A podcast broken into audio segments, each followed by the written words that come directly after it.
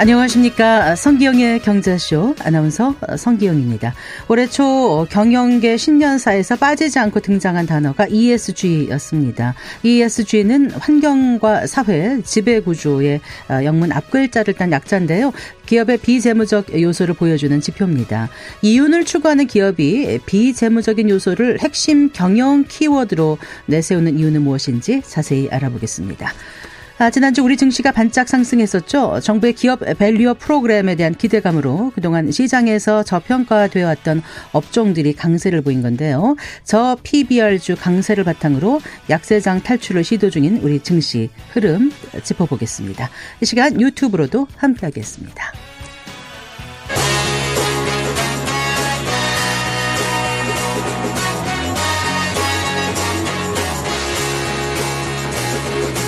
경제 시야를 넓혀드립니다. 투자의 지름길을 안내합니다. 돈 되는 정보를 발견하는 시간. KBS 1라디오 경제쇼.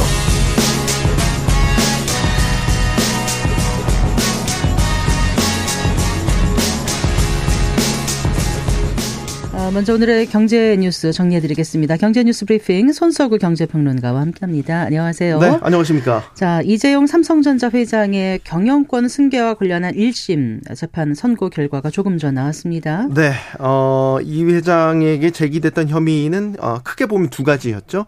어, 2015년 제일모직과 삼성물산이 합병하는 과정에서 경영권 승계 또 그룹 지배력 강화를 목적으로 어, 소위 이 회장에게 유리한 방향으로 주식세를 조종했다는 혐의 그리고 또 이 과정에서 삼성 바이오로직스에 대한 분식회계 혐의 어, 이렇게 혐의가 제기가 됐고 검찰이 이제 어, 지난해 11월에 어, 이 회장에게 징역 5년과 벌금 5억 원을 어, 구형을 했습니다. 네. 그래서 이제 오늘 1심이 나온 건데 어, 모든 혐의에 대해서 무죄 판결이 나왔습니다. 음, 네. 어, 그래서 이제 기소된 지 3년 5개월 만에 어, 1심 무죄 판결이 나온 것이고요. 모, 모든 혐의라면 전체가 몇 개 혐의였었죠? 19개 혐의였습니다. 네. 네. 그래서 자본시장법 위반, 배임 등의 혐의 어, 총 19개였고요. 이 회장뿐만 아니라 같이 기소된 어, 최지성 전 삼성그룹 미래전략실 실장, 또 김종중 전 미전실 전략팀장, 네. 장충기 전 어, 미전실 차장 등 피고인 13명에게도 모두 무죄가 선고됐습니다. 음, 네. 그 무죄를 선고한 논거는 어떤 건가요? 재판부는 일단 제일모직과 삼성물산의 합병이 이 회장의 경영권 승계 목적만으로 이뤄지지 않았다. 그리고 사업적 목적도 인정된다. 그래서 두 회사 간 합병이 주주들에게 손해를 줄 의도가 있어 보이지 않는다. 이렇게 판단을 했습니다. 음, 네. 아, 또 이게 중요한 게 이제 지난 2016년 시작됐던 국정농단 사건과도 연관이 있는데, 네네. 네. 어, 이 국정농단 사건에서 이제 이 회장이 유죄 판다 유죄 판결을 받았지 않습니까? 네네. 네. 그래서 이제 제일모직과 삼성물산 합병 과정도 이 국정농단 사건과 연계해서 판단을 할 수 있었는데, 어, 연계해서 판단하지 않고 어, 위법, 위법하다고 볼 수 없다는 게 재판부의 판단이었고요. 역시 또, 어, 삼성 바이오로직스에 대한 분식 혐의, 분식 혐의 회계, 분식 회계 혐의에 대해서도, 어, 고의성을 인정하기 힘들고 또 회계 기준을 위반했다고 어 인정하기 힘들다 이렇게 판단을 했습니다. 네. 앞으로 어떻게 재판이 진행될까요? 어 일단 검찰이 1심 선고에 대해서 일주일 내에 이제 항소 여부를 결정하게 됩니다. 네. 아마도 항소를 할 것으로 예상이 돼있 기 때문에 네. 어, 아직 사법 리스크가 전부 다 끝났다 이렇게 볼 수는 없습니다. 이 회장 입장에선 말이죠. 그래서 만약에 항소를 하게 되면 이제 대법원 확정 판결까지 간다고 하면 3, 4년 정도 더 시간이 걸리기 때문에 어 아직 현재 진행형이다 이렇게 볼 수 있겠고 뭐 2016년 국정농단 때부터 어 따지고 보면 이 회장이 계속해서 재판에 얽혀 있는 게 횟수로 이제 어 9년째 지금 재판에 계속해서 어, 휘말려 있는 셈이다. 이렇게 볼 수 있겠습니다. 어, 하지만 이제 1심에서 무죄 평 판결을 받았기 때문에 앞으로 이 회장의 어떤 경영 행보가 좀 탄력을 받을 것이다. 이런 전망이 나오고 있어요. 그래서 뭐 삼성의 등기이사로의 복귀 여부 네. 혹은 삼성그룹 그 컨트롤 타워의 부활 이런 것들이 향후 어, 관전 포인트로 제기되고 있습니다. 네. 그 홍콩 ELS 손실액과 그 불완전 판매 논란이 지금 확산되고 있는데요. 네. 일단 은행들은 이런 상품 팔아서 아주 거액의 네. 이익을 거둔 것으로 확인됐다고요. 네, 그렇습니다. 금융권에 따르면 이제 5대 은행이죠. 5대 시중은행이 2021년부터 2023년 3분기까지 이 ELS 판매를 통해서 어, 수수료를 얼마나 얻었나 봤더니 네. 6,815억 7천만 원, 약 7천억 원의 수수료 수익을 거둔 것으로 확인됐습니다. 이제 은행들은 주로 이제 증권사가 설계하고 발행한 ELS 상품을 가져와서 신탁 형태로 팔거나 네, 아니면 펀드 네. 형태로 판매를 했습니다. 그러니까 판매 과정에서 은행들은 보통 판매액의 1% 정도를 은행 몫의 수수료로 가져간 것으로 네. 확인됐습니다. 그런데 관련된 손실액은 갈수록 불어나고 있다면서요. 네. 어, 5대 은행이 판매한 이제 홍콩 H 지수를 기초로 한 ELS 상품, 어, 지난 2일까지 만기가 돌아온 게 모두 7,061억 원어치였는데요. 이 중에서 어, 돌려받은 돈, 즉 상환액이 절반에 미치지 못하는 3,313억 원 뿐이었습니다. 손실률로 따지면 53.1%였습니다. 그나마 이게요. 홍콩 H 지수가 최근에 그래도 반등을 해서 이 정도고 지난달 말 같은 경우에는 이제 홍콩 H 지수가 5천 선까지 또 밀린 적이 있었습니다. 이때 상품 손실률은 60%에 어, 육박했습니다. 네. 더군다나 이제 올해 전체로 보면 15조 4천억 원, 올해 상반기에만 10조 2천억 원의 이 H 지수 관련된 일회 상품들이 만기가 도래를 합니다. 그래서 현재 H 지수가 이제 큰 폭으로 반등하지 못할 경우에는 손실액이 7조 원 안팎까지 불어날 수 있다. 이런 전망이 나오고 있습니다. 음, 네.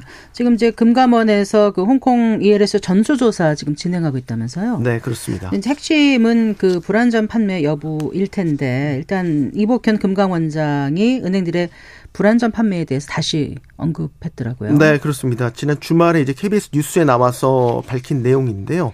어, 불안전 판매 사례가 있었다는 것을 확인했다 이렇게 이야기를 했습니다. 네. 아직 조사 과정 중인데도 불구하고 이렇게 얘기를 한 거는 이 불안전 판매에 대한 확실한 증거를 갖고 있다라는 것으로 해석을 할 수 있겠고요. 또 하나 이제 눈여겨볼 건 배상 절차에 관한 부분입니다. 그래서 배상 절차를 전반적으로 보면 서두르겠다는 의지를 보였습니다. 그래서 어 이달 안에 금융회사와 소비자 간의 손실을 이 배분하는 분쟁 배상안을 마무리할 것이다 이렇게 얘기를 했고요. 네. 이런 그 공적 절차와는 별개로 금융사들이 검사 결과에 따라서 자율적으로 배상할 수 있는 절차를 병행하겠다 이런 뜻도 밝혔습니다. 어, 이렇게 되면 이 배상 기준안이 어떻게 나올까 이 부분이 가장 이제 관심이 될 텐데요. 네, 네. 어, 일단은 다음 달에 이제 완전한 불안전 판매에 대한 조사 결과가 나오게 될 텐데, 어, 자율배상을 언급한 거를 좀 주목을 하셔야 됩니다. 이게 이제 배상 절차가 공적 절차를 거치게 되면 시간이 좀 오래 걸리게 되- 되거든요. 네. 그러니까 조사 결과를 기반으로 해서 금융사들이 자율적으로 배상을 하겠다라고 결정을 하게 되면 배상이 조금 더 선제적으로 이루어질 수 있는 것이죠. 이런 사례가 2019년 그 DLF 사태 때도 네네. 시중은행들이 그 선제적으로 자율 배상을 한 사례가 있었기 때문에 네. 이런 자율 배상이 실제로 이루어질지를 좀 지켜보셔야 될 것 같습니다. 네. 자, 서울 집값이 워낙 비싸다 보니까 결국 버티지 못하고 서울을 떠난 사람들이 10년간 얼마라고요? 몇 명이에요? 백- 어, 174만 명. 네. 네. 어, 이 분들이었는데요. 네. 일단 통계청 국가 통계 포털을 보면요. 2014년부터 2023년까지 10년간이 되겠죠. 서울에서 이제 다른 지역으로 전출하신 인구를 따져 보니까 547만 2천 명이었는데요. 사유를 이제 집계를 해 보니까 주택을 이유로 전출하신 분들이 어 174만 1000명으로 가장 많았습니다. 즉 다른 지역에 집을 샀거나 혹은 서울 지역에 있다가 뭐 임대 계약이 만료돼서 서울 밖으로 이동한 이런 인구를 얘기를 하게 되겠죠. 반면에 이제 주택 때문에 서울로 반대로 전입한 인구는 97만 2천 명에 네. 그쳤습니다. 결국 10년간 서울에서 집값 때문에 이제 세, 어, 전출 전입을 이제 따져보면 76만 9천 명의 인구가 이제 줄어든 셈이죠. 음, 네. 자, 서울 집값이 비싸다 비싸다 하는데 다른 지역과 어느 정도 그 차이가 나는지 네. 그 통계치 나온 거 있으면 알려 주세요. 예, 이제 작년 1월부터 11월까지 서울의 아파트 매매 실거래 평균 가격을 보면요. 1제곱미터당 1,397만 8천 원. 그래서 이제 이거를 서울 25평 아파트로 환산을 해 보면 네. 한 11억 5천만 원 정도가 필요하다 라는 뜻이죠. 어, 그러면 같은 평수의 아파트를 이제 경기도에서 구매를 하려면 어떨까? 인천에서 구매하려면 어떨까? 평균적으로 서울이 두 배 정도 높았고요. 전국에서 가장 집값이 싸다는 전남 지역과 비교를 하면 서울 지역이 6배. 어, 이상 차이가 났습니다. 네. 그래서 이제 서울에서 빠져나간 인구를 따져봤더니 어디로 가셨냐? 주로 인근 지역으로 많이 가셨더라고요. 인천이나 경기도 네. 이런 등지로 많이 빠져나가셨고 역시 이 빠져나간 인구 10명 중에 9명은 주택 때문이었다. 네. 인 것으로 조사가 됐습니다. 뭐 일자리도 그렇고 여러 여러 편의 시설이라든가 이런 것들이 이제 많이 있기 때문에 아무래도 서울 집값이 계속 비싸질 텐데 네. 그 서울 한가운데죠. 용산에서 또 대규모 개발 소식이 전해져서 네. 자칫 또 부동산 가격을 아좀 자극하는 거 아니냐. 네. 네. 그런 우려도 벌써부터 나오더라고요. 일단 뭐 몇 층 높이의 랜드마크 빌딩이 들어선다는 거죠, 이게? 100층 높이입니다. 예, 예. 네. 이게 그나마 좀 층수가 낮아진 거예요. 최초 계획보다는 낮아진 거긴 한데 어쨌든 100층 높이면은 뭐 굉장한 고층의 랜드마크 빌딩이겠죠. 궁사, 용산 국제업무지구 개발 계획이 발표가 된 건데 사업 부지는 약 50만 제곱미터입니다. 그래서 네. 뭐 아까 100층 높이의 랜드마크 빌딩 말씀드렸지만 세계 최대 규모의 수직 도시로 짓겠다 이런 구상을 오늘 오세훈 서울시장이 발표를 한 거고요.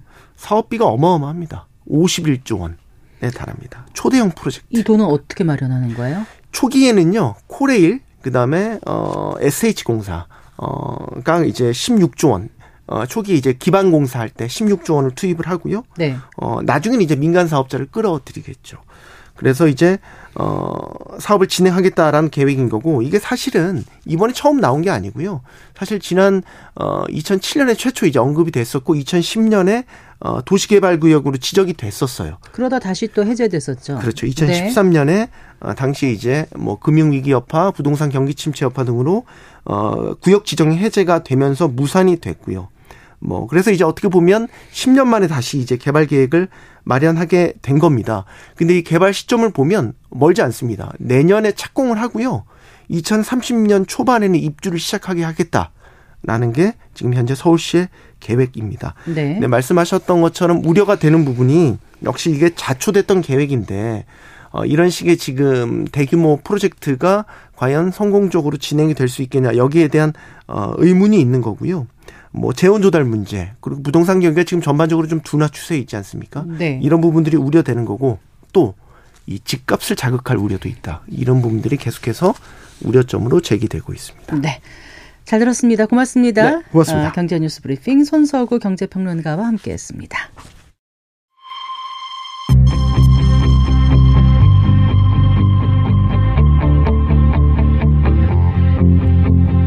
경제 전문가의 원포인트 레슨.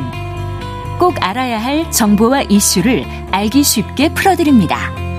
대한민국 경제 고수와 함께 투자의 맥을 짚는 KBS 일라디오 경제쇼.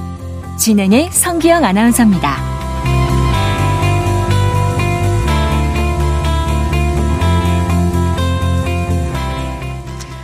아, ESG는 이제 기업 경영의 새로운 트렌드지만 사실 피부에 확 와닿지는 않습니다. 자, 그런데 이 투자자와 소비자 관점에서 ESG가 왜 중요한지, 또 환경을 보호하면서 사회에 공헌도 할 수 있는 기업들의 최근 움직임에는 어떤 것들이 있는지 한번 살펴보겠습니다. ESG 컨설턴트이신 이현미 대신경제연구소 수석연구원 스튜디오에 모셨습니다. 반갑습니다. 네, 안녕하세요. 안녕하세요.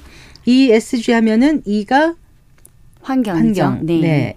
environment. 네. S는 social의 사회. 사회. 네. 그다음에 G는 governance를 말합니다. 네. 그러니까 환경 사회 거버넌스 하면 이제 지배 구조, 지배 구조. 이렇게 얘기하는 거죠. 네. 이렇게 이 세 가지 영문 앞글자를 딴 건데 구체적으로 어떤 얘기인 거예요? ESG 하면 이렇게 늘 얘기하고 학계에서도 얘기하고 한 십몇 년 전부터 이제 우리 사회 화두로 떠오르긴 시작했는데 네. 막상 뭐지 하면은 대답하기 좀 어렵더라고요. 네, 네. 쉽지 않죠. 네. ESG라는 거는 사실 정확하게 말씀드리면 이제 기업의 비즈니스 활동에 영향을 미칠 수 있는 비재무적인 요소들을 회사가 어떻게 관리를 할 것이냐 하는 내용입니다. 그런데 네. 좀 단어가 좀 어렵죠. 그래서 조금 쉽게 이제 설명을 드리면 예전에는 이제 투자자들이 어떤 기업에 투자 투자를 할 것인가 말 것인가 결정을 할 때 이제 회사의 사업 보고서나 재무 제표나 이런 것들을 보고 이제 판단을 했죠. 이 회사가 돈을 벌 회사냐 못 벌 회사냐. 네. 근데 그것만 보고 이제 판단을 하다 보니까 재무 제표에는 드러나지 않던 비재무적인 요소들 예를 들면 어떤 건설 현장이나 아니면 공장에서 이제 대규모 인명 사고가 발생하면서 그 기업의 주가가 폭락을 한다거나 이런 이제 기존의 재무제표에서는 볼 수 없었던 요소들이 기업의 어떤 주가나 또 장기적인 기업 가치에 이제 부정적인 영향을 미치게 되는 사례들이 자꾸 발생을 하다 보니까 네. 이 투자자들이 아 그러면 우리가 이제 이런 기업의 비재무적인 요소들도 보고 판단을 해야겠다라는 움직임이 이제 강해지면서 네. 기업들에게 그런 정보들을 공개해라 투명하게 네. 이렇게 요구를 하기 시작하게 된 그렇군요. 거죠. 뭐 경영계 신년사라든가 인사말 보면은 이제 지속 가능성, 뭐 지속 가능한 경영 이런 얘기 하잖아요. 네. 그거하고 지금 ESG하고는 어떻게 연관 이 있을까요? 사실 이제 ESG라는 단어 자체는 우리나라에서 좀 유독 많이 사용하는 단어고요. 미국이나 이제 유럽 같은 경우에는 ESG보다는 sustainability 그래서 지속성. 지속 가능성이라는 네. 이제 단어를 훨씬 더 많이 사용합니다. 그래서 의미는 이제 비슷하지만 좀 사용하는 용어에 좀 차이가 있는 거고요. 네. 이제 아까 말씀드렸다시피 단순히 우리가 눈앞에 돈벌이에만 매몰되는 것이 아니라 이제 이 기업의 장기적인 성장 가능성, 지속 가능성 그리고 환경이나 사회와 어떻게 더불어서 공존하면서 성장을 할 것이냐 하는 그런 이제 내용이라고 음, 생각하시면 됩니다. 네. 이게 2000년대 초반쯤 등장한 개념인가요? 이제 개념 자체는 사실 이제 2006년에 그 유엔이 발표한 그 사회 책임 보고서에서 아. 처음 그 단어는 이제 등장을 했지만 네. 그 이후로 크게 뭐 이렇게 주목을 못 받다가 이렇게 이제 급격히 이 개념이 부상을 하게 된 건그 네. 그 블랙록이라는 이제는 아주 이제 유명해진 글로벌 자산 운용사인데요. 네, 네. 블록, 블랙록의 CEO가 2018년에 이제 연례 서한에서 우리가 이제는 투자를 할 때 기업들의 이런 어 사회적인 책임에 대해서 대해서도 살펴보고 투자를 하겠다라고 이제 언급을 하면서부터 이 ESG의 개념이 이제 급부상하게 되었습니다. 음, 알겠습니다. 근데 이제 비재무적인 요소라고 표현하셨잖아요. 네. 그러면은 비재무적인 요소라는 게 구체적으로 어떤 것들이죠? 어, 쉽게 말씀드리면 돈을 버는 것 이외에 모든 내용을 다 포함한다고 생각하시면 돼요. 예를 들어서 가장 대표적으로는 이제 얼마나 환경을 오염시키지 않으면서 활동을 할 것이냐. 그리고 네. 어 아까 처음에 말씀드렸다시피 근로자들의 안전을 우리가 어떻게 지켜가면서 네. 물건을 만들 것이냐. 그리고 뭐 남자 직원 대비 여자 직원의 어 급여의 비율이 동등한지. 그리고 어 이런 아동 노동 네. 착취해서 값싼 제품을 만들지는 않는지 네, 네. 이런 것들이 모두 ESG적인 요소라고 생각하시면 됩니다. 음, 네, 그래요. 그러니까 비재무적이지만 재무적이지 않은 모든 거라고 말씀하셨는데 결국 그게 기업의 리스크로 작용할 수 있다는 인식이 이제 그 업계에 된 거죠. 네, 네 어, 맞습니다. 확산이 된 거죠. 네. 실질적으로 비재무적인 요소가 기업 주가 영향을 준 그 구체적인 사례를 좀 짚어주세요. 어 가장 대표적이고 오래된 사례로는 이제 나이키의 축구공 사건이 있었습니다. 아, 네, 이게 무슨 내용이냐면 이제 1996년도에 나이키가 이제 그 축구공을 실제 이제 만드는 어그 업무를 이제 하청에 재하청을 주면서 이게 네. 이제 건너 건너 파키스탄에 이제 12살 먹은 어린 소년이 이제 축구공을 그 꼬매고 있는 음. 이 사진이 이제 이 언론사를 통해서 공개가 되면서 네. 이제 굉장히 많은 그 반발이 있었습니다. 네. 그런데 그때 이제 지금으로서는 상상할 수 없는 발언을 나이키가 하게 되죠. 아, 이거는 우리가 직접 운영하는 공장에서 일어난 일이 아니기 때문에 우리는 아무런 책임이 없다. 책임질 수 없다. 이렇게 대응을 하면서 이제 이 나이키에 대한 엄청 엄청난 그 불매 운동이 확산이 되게 되고 그 다음 해인 97년도에 나이키가 64년에 이제 회사가 생긴 이래로 처음으로 영업이익이 적자를 보게 될 음. 정도로 큰 타격을 받게 됐습니다. 네. 그래요. 그 국내에는 또 어떤 사례가 있을까요? 국내에는 좀 어, 최근에 사례를 말씀드리면 22년 내이 광주의 이제 화정동의 그 아이파크 아, 건설 네네. 현상에서. 네, 네, 그 굉장히 좀 큰 사고가 있어서 이제 근로자분들이 좀 이제 돌아가시게 되는 사건이 있었는데 그 다음 날이 현대 산업개발이죠. HDC의 주가가 하루 만에 20% 넘게 폭락하게 되는 사건들이 있었습니다. 네. 이런 게 이제 가장 대표적인 ESG 리스크라고 할 수 있죠. 네. 그래요. 그 이제 어떻게 보면 이제 ESG라는 게 어, 좋은 기업이냐, 그렇지 않느냐, 물론 당연히 그렇죠. 그 기준이 되기도 하지만, 어찌 보면 냉정하게 돈의 문제 이기도 하지 않습니까? 네, 맞습니다. 그러니까, 어, 그러면 ESG 경영을 잘하는 회사하고 잘 못하는 회사에는 어떤 차이가 있는지 조금 더 짚어본다면은요. 어, 많이들 이제 오해를 하시는 게 ESG 경영을 잘하면 뭐 착한 회사, 그 ESG 경영을 잘 못하면 못된 회사. 약간 이렇게 이제 생각을 많이 하시는데 사실 ESG 경영이라는 거는 그 자체에 어떤 그런 가치 판단이 있는 건 아니에요. 다만 어, ESG 경영을 잘한다라는 것은 이제 이런 비재무적인 요소들이 우리 회사의 이제 매출이나 이익에 미칠 수 있는 영향을 선제적으로 잘 인식을 하고 그것에 네네. 대해서 잘 대응 계획을 가지고 있고 그리고 실제 어떤 이슈가 터졌을 때 이제 빠르게 그 피해를 이제 복구할 수 있는 역량이 있으면 그걸 ESG 경영을 잘한다고 그러니까 저희가 말할 수 있죠. 들어보면 터졌을 때 알 수 있는 거지 터지기 네. 전에는 사실 ESG 경영을 잘 하고 있는지 없는지를 이렇게 뭐 이렇게 알기는 좀 어려울 것 같기도 맞습니다. 해요. 네, 대부분의 이제 회사의 어떤 관리 부서들이 하는 일이 다 그렇지만 ESG 경영도 특히 이게 사고가 터져야 비로소 이제 드러나는 거죠. 아, 우리 회사가 이 부분이 ESG 관리가 안 되고 있었구나. 네. 그렇기 때문에 ESG 경영을 잘 하는 회사는 아무 일이 일어나지 않죠. 그게 아마 기업들이 가장 ESG 경영에 있어서 느끼는 많은 어려움일 거라고 생각이 됩니다. 네, 그러니까 아무 일도 일어나지 않으면은 노력하는지 모르니까 일단은 그냥 가보자 이런 그렇죠. 분위기였을 것 같은데 네, 맞습니다. 사실 이가 환경 또 사회 지배 구조 어떻게 보면 좀, 좀 추상적인 네. 개념이기도 하지 않습니까? 그래서 뭐 지켜도 그만 안 지켜도 그만 이랬다가 네. 최근 와선 좀 바뀌는 것 같아요. 더라고요. 아무래도 좀 기업들이 사업 보고서 이런 데다가 그런 거를 좀 필수적으로 언급하는 그런 분위기로 좀 가고 있는 것 같은데요. 네. 왜 그럴까요?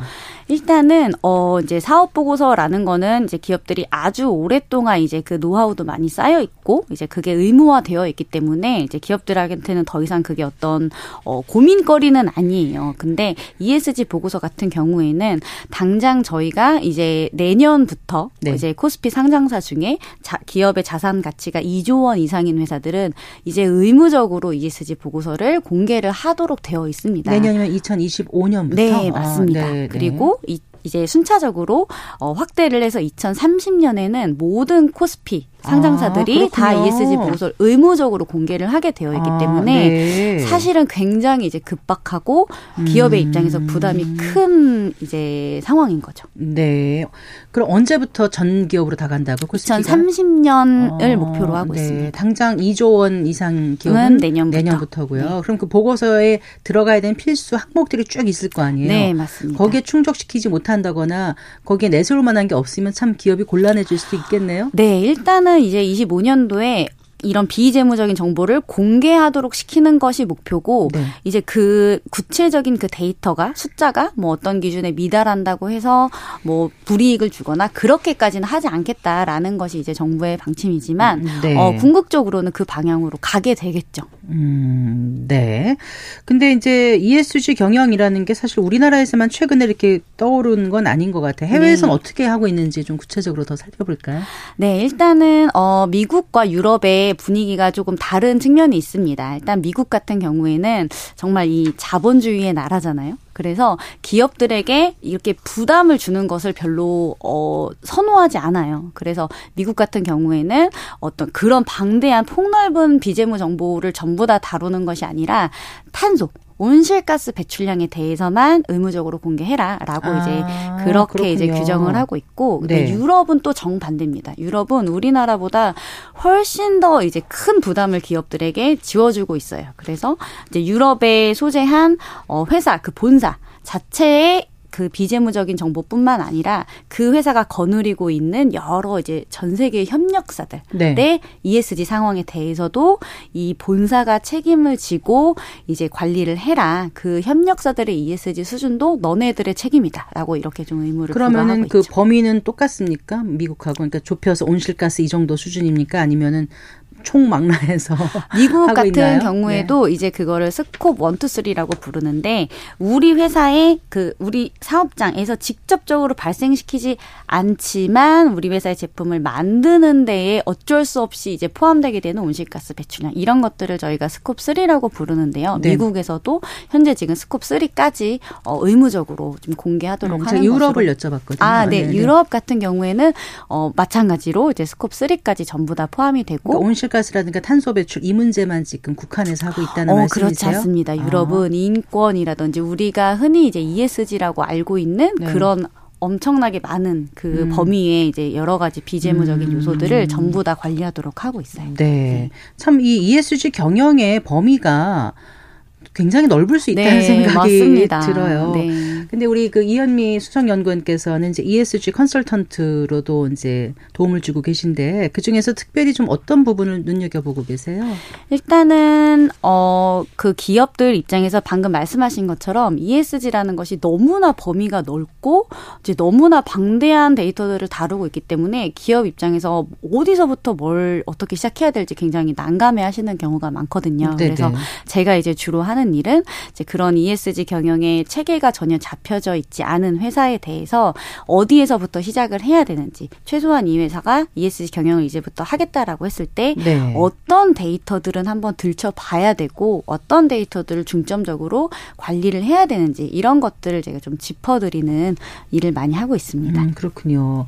그 이제 ESG 요소가 많는데 네. 그 중에서 어떤 요소들을 특히 좀 그 중요하다고 생각하세요? 아까 그 온실가스 그 부분하고 네, 네, 네. 이제 환경적인 부분에서는 이제 온실가스가 당연히 가장 중요하고 사회적인 부분에서는 역시 인권 문제가 최근에는 가장 중요합니다. 왜냐하면 이제 우리나라 같은 경우에도 이제 선진국의 반열에 들었기 때문에 네. 주 52시간이라든지 이런 것들이 잘 지켜지고 있지만 우리나라 회사들이 가지고 있는 뭐 동남아나 남미나 아직 이제 개발 도상국의 공장들을 운영하는 경우가 많은데 네. 그런 나라들은 아직 이런 근로 근로법이나 이런 것들이 그렇게 엄격하지 않은 경우가 있기 때문에 이제 제품의 단가를 낮추기 위해서 네. 이제 인건비를 이렇게 쥐어짜는 그런 경우들이 많이 있거든요. 네. 근데 이제는 그렇게 하청의 재하청을 통해서 개발도상국에 흩어져 있는 공장에 노동자의 인권까지도 음. 어 이제 살펴보겠다라는 것이 이제 미국이나 유럽의 그 트렌드이기 때문에 네. 그런 부분들에 대해서 우리나라 기업들도 좀 이제 신경을 많이 쓰셔야 될 겁니다. 수출을 많이 네, 하는 맞습니다. 나라니까 네. 수출 상대국인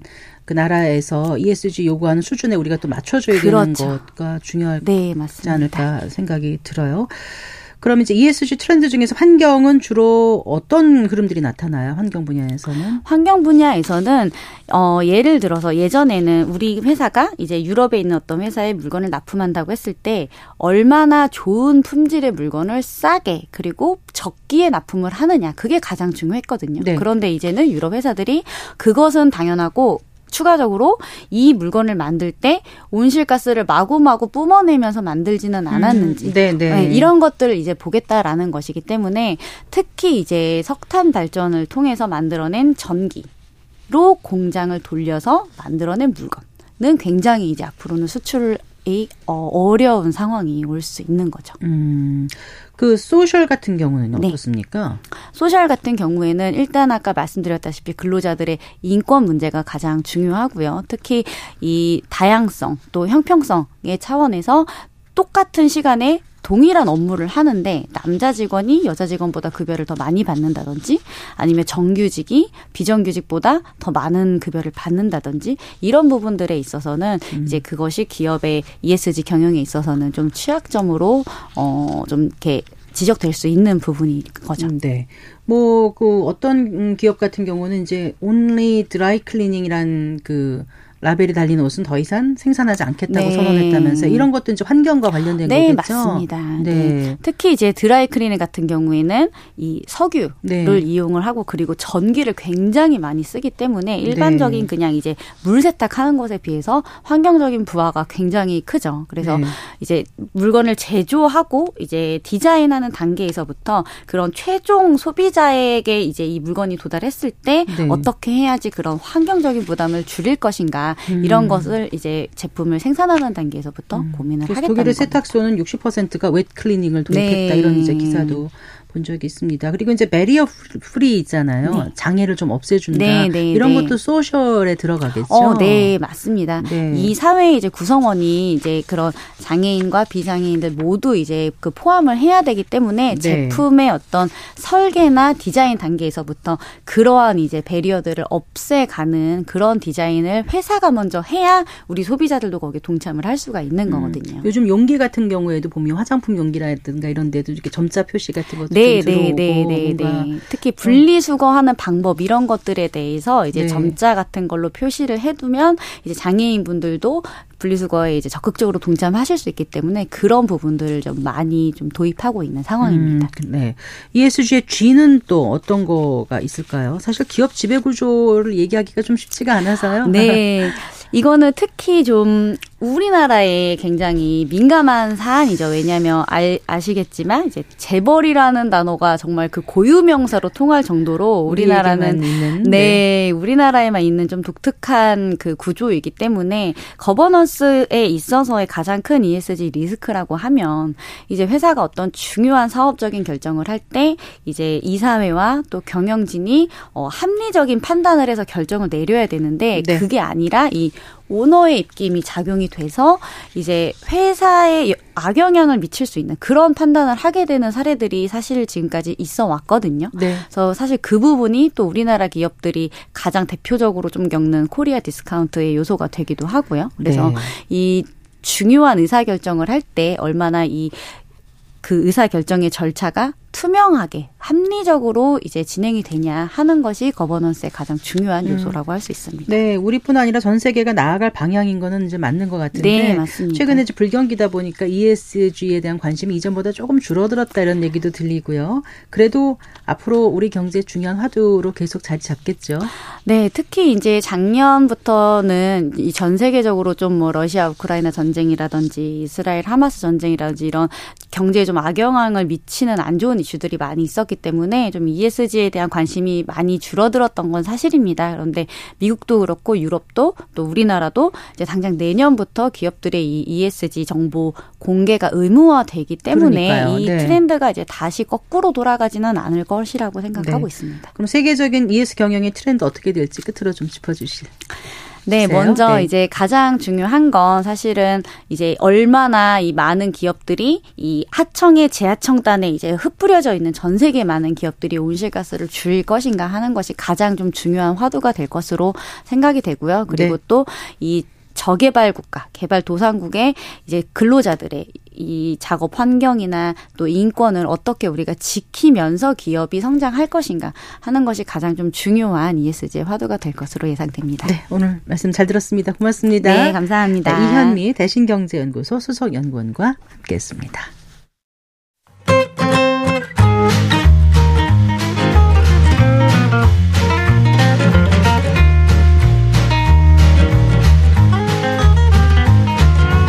경제 맛집 투자 핫플. 지금은 돈 벌기 딱 좋은 시간. KBS 일라디오 경제쇼.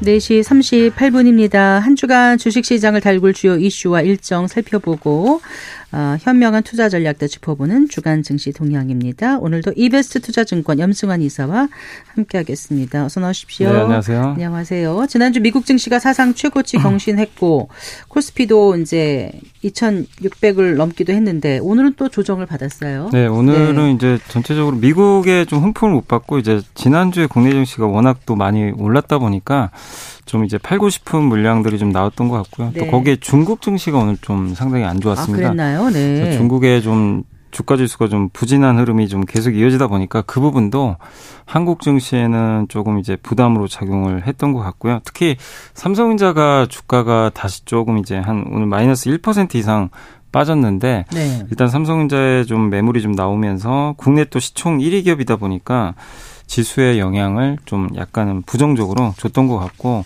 그다음에 이제 지난주에 저 PBR주가 이제 오르면서 가장 많이 오른 게 은행 업종인데 네 오늘은 네. 좀 은행주들이 또 많이 빠졌어요. 네. 그래서 뭐 특별한 악재나 뭐 이런 게 있다기보다는 이제 지수가 지난주 후반에 급등한 후에 오늘 약간의 이제 되돌리는 하락이 좀 나왔다라고 봐주시면 좋을 것 같습니다. 네, 그래서 이제 기업 밸류어 프로그램을 이제 정부가 어 이제 발표를 했지 않습니까? 네네.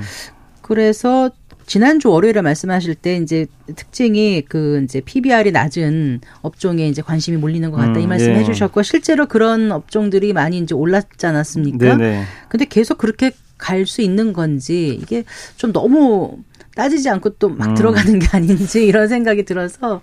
그러니까 이게 개인 네. 투자분들이 네. 좀 주의하실 게 그냥 저 PBR, 그러니까 PBR이라는 거는 자, 가지고 있는 회사의 자산보다 시가총액이 낮은 거거든요. 그러니까 그만큼 주가가 뭐 이제 싸다는 얘기죠. 어떻게 네. 보면 자, 자본보다 낮다는 얘기니까.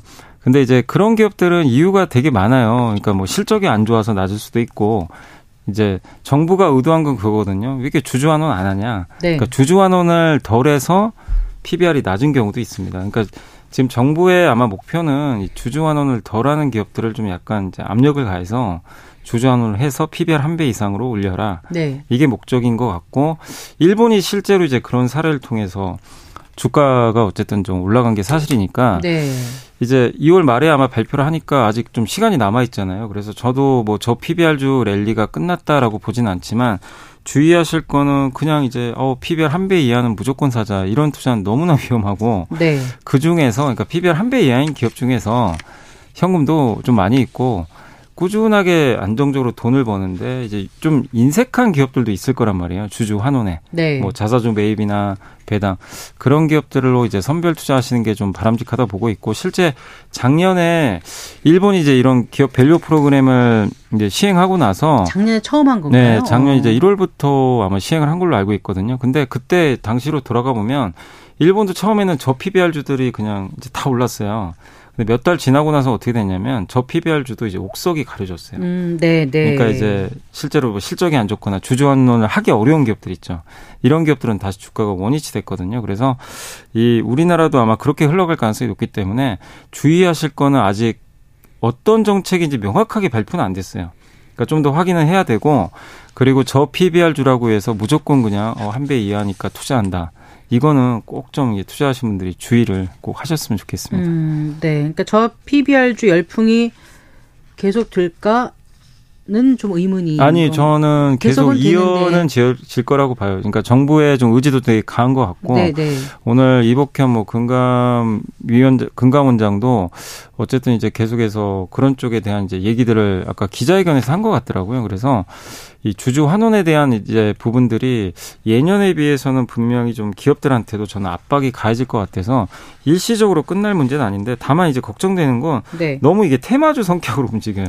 그냥 무슨 뭐아 이러니까 한 배 이하 사서 어우 음... 0.5배짜리가 한 배 가면 두 배 되는 거거든요. 네. 그러니까 두 배 오르겠지. 이게 너무 막연하게 투자하신 분들이 또 계시단 말이에요. 근데 그렇게 생각하지 마시고 주주 환원을 할 수 있는 기업인들 보셔야 돼요. 네. 그러려면 돈이 있어야 되겠죠 회사에. 네. 그걸 찾는 게 우선이다. 그래서 요새 지난주에 제일 많이 오른 업종이 은행주하고 현대차 그룹이거든요. 네, 네. 돈들이 많잖아요. 그러니까 이제 그런 것들을 계속 찾는 좀 과정이 필요하지 않을까 이렇게 네. 판단하고 있습니다. 이제 이번 주 설 연휴 앞두고 있고 또 주요 기업들의 실적 발표도 예상돼 있다면서요. 네. 어디 어디가 지금 실적 발표를 합니까 이번 주에요? 이번 주 이제 들어와서는 사실 미국 같은 경우도 있고 우리나라 같은 경우 지금 이제 SK텔레콤이 좀 이제 실적 발표를 앞두고 있고요. 네. 그다음에 이제 이 2월 6일이죠. 내일은 SK 이노베이션과 현대중공업.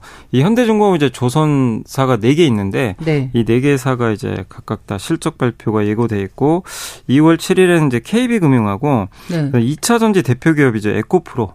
네, 네, 이쪽 네. 계열사들이 다 실적을 발표하고요.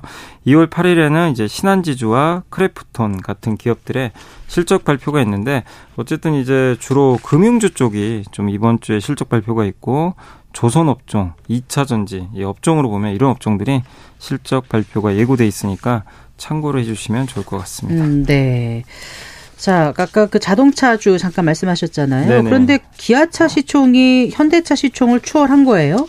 그게 이제 엄밀히 말하면 우선주하고 네. 같이 합치면 현대가 아직은 앞서요. 네. 근데 뭐냐면 그 본주 있죠. 그냥 현대차 본주 그다음에 기아는 우선주가 없거든요. 네. 그래서 이제 그냥 본주끼리 대입을 하면 기아가 지난주에 한번 역전을 했거든요. 네. 그러니까 사실은 이런 경우는 거의 없었거든요.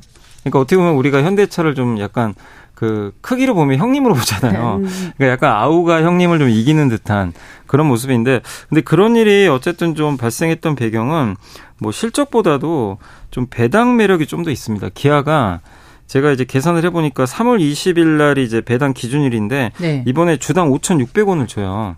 그래서 지난주 종가 기준으로 제가 한번 계산을 했더니 네. 배당 수익률이 4.6% 나옵니다. 오.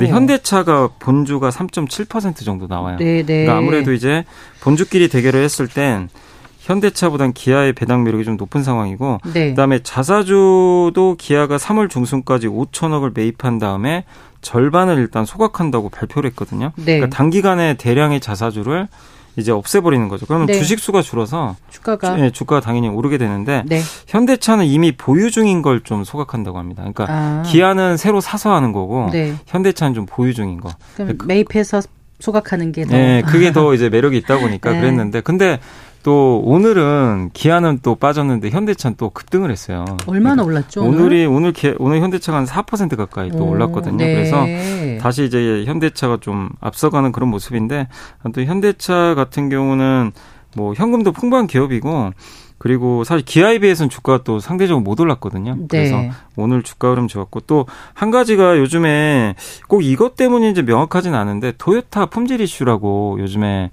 그 일본의 토요타가 지금 갑자기 그 디젤 인젠 엔진 인증 과정에서 데이터 조작했다 그래가지고 지금 도요타 사장이 막 사과하고 네. 일본에서 지금 생산 중단 들어갔거든요. 네. 세계 1등 기업이 이것도 조작했다라는 뉴스가 아, 뜨니까 네. 이게 이제 현대차한테는 또 반사이익 아니냐. 왜냐하면 이제 경쟁사다 보니까 그렇죠? 그런 것들도 약간의 좀 주가에는 호재로 좀 작용하지 않았나 아, 이렇게 현대차가 좀 보고 오늘 만천 원, 4.85%가 네. 올랐군요. 네. 자, 그럼 앞으로 그 자동차주 상승은 계속 될까요? 자동차주가 상승한 원인도 중에 하나가 또 저 PBR이다. 네. 그 사실은 이제 주가 오르는 방법은 여러 가지가 있는데 가장 이제 직관적인 게 실적이죠. 근데 사실은 실적은 이번 4분기 별로 안 좋았고요. 미국 판매도 부진했기 때문에 그냥 흔히 펀드멘탈이라고 그럽니다. 네. 이 실적 부분에서는 크게 기대하기는 좀 어려운 건 사실이에요. 근데 작년에는 그렇게 실적 좋은데 주가가 안 갔어요. 네. 그러니까 뭐냐면 이제 결국엔 저 PBR로 그냥 눌려 있었는데 올해는 실적이 예상보다는 안 좋은데 주가 왜 올라가느냐? 결국 이거죠. 기업의 value, 기업 value 프로그램 때문에 네. 현대 기아가 더 많은 배당을 하지 않을까. 실제 또 현금도 많고 하다 보니까 그리고 상대적으로 주가 못 올라오다 보니까 전 세계 완성차 중에 현대 기아가 제일 싸요. 돈도 많이 버는데 네. 인정을 못 받았던 거죠. 네. 근데 올해는 주주 환원도 그렇고 뭔가 좀 회사가 좀 또 체질 개선해서 주주들한테 돌려주는 게 많아지면 결국엔 또 주가가 재평가 받지 않을까. 이런 기대감이 있어서 저는 어쨌든 현대 기아가 또 실적 면에서는 좀 시간은 걸리겠지만 주주하는 면에서 재평가 받을 수 있는 또 원년인 것 같아요. 그래서 네. 주가 흐름은 좀 괜찮지 않을까라고 좀 생각은 하고 있습니다. 네, 그 미국 얘기 좀 해볼까요? 고용지표가 나왔는데 시장 예상보다 훨씬 좋았지 않습니까? 미국 경기가 예상보다 참 괜찮은 건가 봐요. 어떤가요? 아, 미국이 저도 좀 깜짝 놀란 게 1월달 그 신규 고용이 전월 대비 35만 3천 건이 증가를 했거든요. 이게 지난해 1월 이후 최고치인데 예상이 18만 건이니까 예상을 거의 두 배, 두 배 정도 가까이. 그러니까 고용자 수가 두 배 늘어버린 거죠. 네. 그러니까 미국의 경기가 지금 생각보다 훨씬 뜨거운 그런 상황이고 거기서 또 시간당 임금 상승률이라고 있습니다. 이게 임금이 올라간 거죠. 그것도 전년 동월 대비해서 한 4.5% 정도 이렇게 좀 급등을 하다 보니까 네. 이 부분이 일단은 그 미국이 지금 경기가 그만큼 좋다는 걸 또 반증하다 보니까 미국 증시에는 또 긍정적으로 좀 작용을 하긴 했거든요. 네. 근데 이제 걱정은 이게 또 마냥 좋다고 생각할 수는 없는 게 임금 상승률이 올라가면요. 연준이 네. 뭐라 그랬냐면 금리. 예, 네, 그러니까 임금 상승이 률 올라가면 물가가 좀 걱정된다. 네, 네. 그래서 다른 건 다 떨어지는데 이게 잘 안 떨어져요. 이게 떨어지면 이제 아마 제 생각엔 3월에 금리 나할 거라고 보는데 오히려 올라가 버렸잖아요. 그러면 그래서 네. 그 금리를 인하하기가 더 어려워졌는데 다만 이게 임금 상승률도 잘 보셔야 되는 게 뭐냐면 미국에서 한파라든가 이런 것 때문에 좀 그 근로 시간이 많이 줄어버렸대요. 이 근로 시간을 이 줄면 임금 상승률이 계산 공식에서 올라간다고 합니다. 그러니까 임금 그러니까 주당 근로 시간 그러니까 근로 시간이 좀 많이 늘어난다면 네. 임금 상승이 오히려 낮아지는데 네. 이번에 출근을 못 했던 거예요, 네, 사람들이. 네, 한파 때문에. 네, 한파 때문에 많이 출근을 못 하다 보니까 결국 이것도 어떻게 보면 공급이 줄어든 거죠. 음. 네, 고용 공급이. 네. 그러다 보니까 임금 상승이 올라가죠. 네. 공급이 줄면 사실 뭐든지 가격이 오르잖아요. 네. 그런 건데, 그러니까 주로 이번에 이제 근로 시간이 줄어들었던 업종이 이제 밖에서 근무하는 직종들이 있잖아요. 날씨와 뭐 관련된. 네. 실제로 이제 그런 것 때문에 그래서 이번엔 좀 일시적인 거 아니냐. 아. 그래서 이번에 임금 상승률에 대해서는 너무 걱정하지 말자. 그러니까 물가가 이것 때문에 크게 오르지는 않을 거다. 안정 기존이 이어진다. 그러니까 근로자 입장에서는 임금 상승이 좋은 건데 좋은 건데 일단 이제 연준 입장에서는 어. 너무 올라가면 네. 금리를 이제 내리기가 어렵거든요. 근데 이번엔 1월이란 또 특수한 그 한파 한파 부분 때문에 그러니까 이 부분은 좀 여러분들이 경제 지표 해석하실 때는 좀 일회성일 수도 있다는 걸좀 네. 염두를 해두시면 또 네. 좋을 것 같습니다. 그 제롬 파월 어, 그 의장의 인터뷰가 나왔지 않습니까? 네네네. 뭐 3월 금리 인하 가능성을 일축했다던데요. 네 맞습니다. 그러니까 금리 인하 시작이라는 이제 매우 중요한 조치를 뭐 취하기 전에 어쨌든 이제 3월에 대해서는 너무 좀 아직 이른 것 같다. 이렇게 좀 인터뷰를 했다고 합니다. 그래서 인플레이션 물가는 계속해서 좀 낮아지는 거는 좀 긍정적이고 경기 침체 가능성도 별로 없고요. 최근에 미국의 상업용 부동산 대출 위기설이 좀 나오거든요. 네. 예, 근데 이제 연준 의장은 위기 아니다. 라고 또 언급을 해가지고 미국 경제에 대해서는 자신감 있게 나타냈고 또 요새 중국 경기가 좀 안 좋잖아요. 네. 그래서 중국 경기에 대해서도 이제 인터뷰를 했는데 미국에 미친 영향은 뭐 그렇게 클 것 같지는 않다. 심각한 영향은 뭐 나올 것 같지 않다 이렇게 좀 보고 있고 어쨌든 인플레이션 하락에 대한 이제 자신감이 점차 높아지고 있는데 어쨌든 이제 물가 지수를 보면서 계속 좀 대응을 하겠다라고 좀 언급을 했기 때문에 뭐 입장이 달라진 건 아닌데 결국엔 물가가 생각보다 빨리 안정화되면 빠른 시간 안에 금리를 낮추겠다는 얘기고 네. 지금 정도의 수준이면 3월에 인하는 안 하겠다는 거죠. 그래서 인터뷰를 보면 빠르면 5월 늦으면 6월 정도에 하지 않을까 이렇게 좀 보시면 좋을 것 같습니다. 그 우리 코스피 시장에 대해서 골드만삭스가 언급한 게 나왔던데요. 그 얘기도 잠깐 좀 짚고 가볼까요? 네, 지수 2,850까지 예상을 했고요. 올해 네, 굉장히 네. 좀 높게 예상을 했고 일단 약세장이 그동안 펼쳐졌지만 뭐 그런 부분들은 이미 좀 어느 정도 반영이 됐고 올해 미국의 금리는 채권 금리가 10년 만기 기준으로 3.75까지 떨어지니까 네. 코스피에 긍정적일 것 같고 올해 아마 다섯 번 인하할 걸로 좀 보고 있는 것 같아요. 골드만삭스가 그리고 업종으로는 IT하고요 자동차 인터넷 업종을 투자 유망하다고 좀 적어줬고 네. 그 기업 밸류어 프로그램 있잖아요. 이 부분도 굉장히 긍정적으로 평가를 했고 테마 쪽에서는 AI 쪽하고 방산하고 그리고 고배당주 지금 저피별주 있죠. 네네. 이런 쪽에 대해서 계속 좀 주목을 하자라는 그래서 상대적으로 좀 골드만삭스는 우리나라 증시에 대해선 상당히 긍정적으로 평가를 내렸다고 보시면 좋겠습니다. 네. 그리고 구체적으로 보니까 뭐 반도체 기업 같은 경우에 실적 반등이 내년까지 계속 될 것이다 이렇게 예상을 한 것 같더라고요. 네, 그러니까 한국 기업들의 평균 실적이 반도체 기업들이 작년에 마이너스 39% 빠졌어요. 네. 근데 올해는 반대로 무려 54%나 증가할 걸로 지금 전망을 했기 때문에 반도체가 좋으면 우리나라 지수 자체가 당연히 올라가죠. 삼성전자, 하이닉스가 올라가게 되니까 그래서 반도체에 대한 이제 실적 부분들이 올라가면서 한국의 코스피도 굉장히 우호적으로 가지 않을까. 그래서 실적과 미국의 금리 하락 이 두 가지가 맞물리면서 한국 코스피를 굉장히 낙관적으로 평가를 음. 했다라고 보시면 되겠습니다. 그러니까 보유한 순 자산 가치 미만에 거래되는 기업 비율이 50% 이상을 차지한다라고 골드만삭스에서 얘기했는데 네. 진짜 그런가요? 네, 이제 우리나라 기업들이 지금 코스피 기준으로는 굉장히 절반 이상이 PBR 한 배가 좀 안 되는 걸로 저도 좀 알고 있거든요. 네. 그래서 이제 그런 기업들 이제 너무 좀 과, 과하다는 거죠. 그리고 우리나라 지수 자체가 코스피 PBR 지금 0.95배 미치예요. 그러니까 한 배가 안 됩니다. 지수도. 네. 지수 자체도. 그렇기 때문에 한국은 이제 전 세계적으로 보면 PBR 기준은 가장 싼 편이거든요.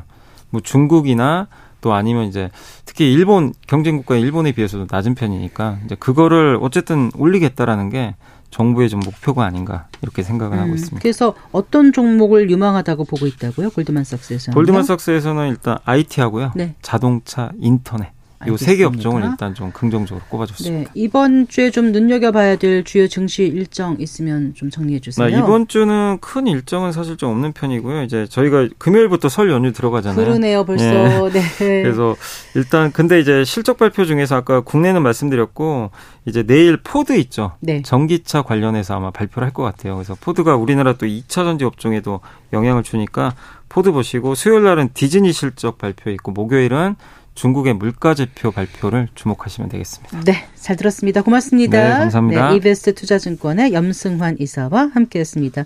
마칠 시간입니다. 성기영의 경제쇼 오늘 순서 여기서 인사드리겠습니다. 저는 아나운서 성기영이었습니다. 고맙습니다.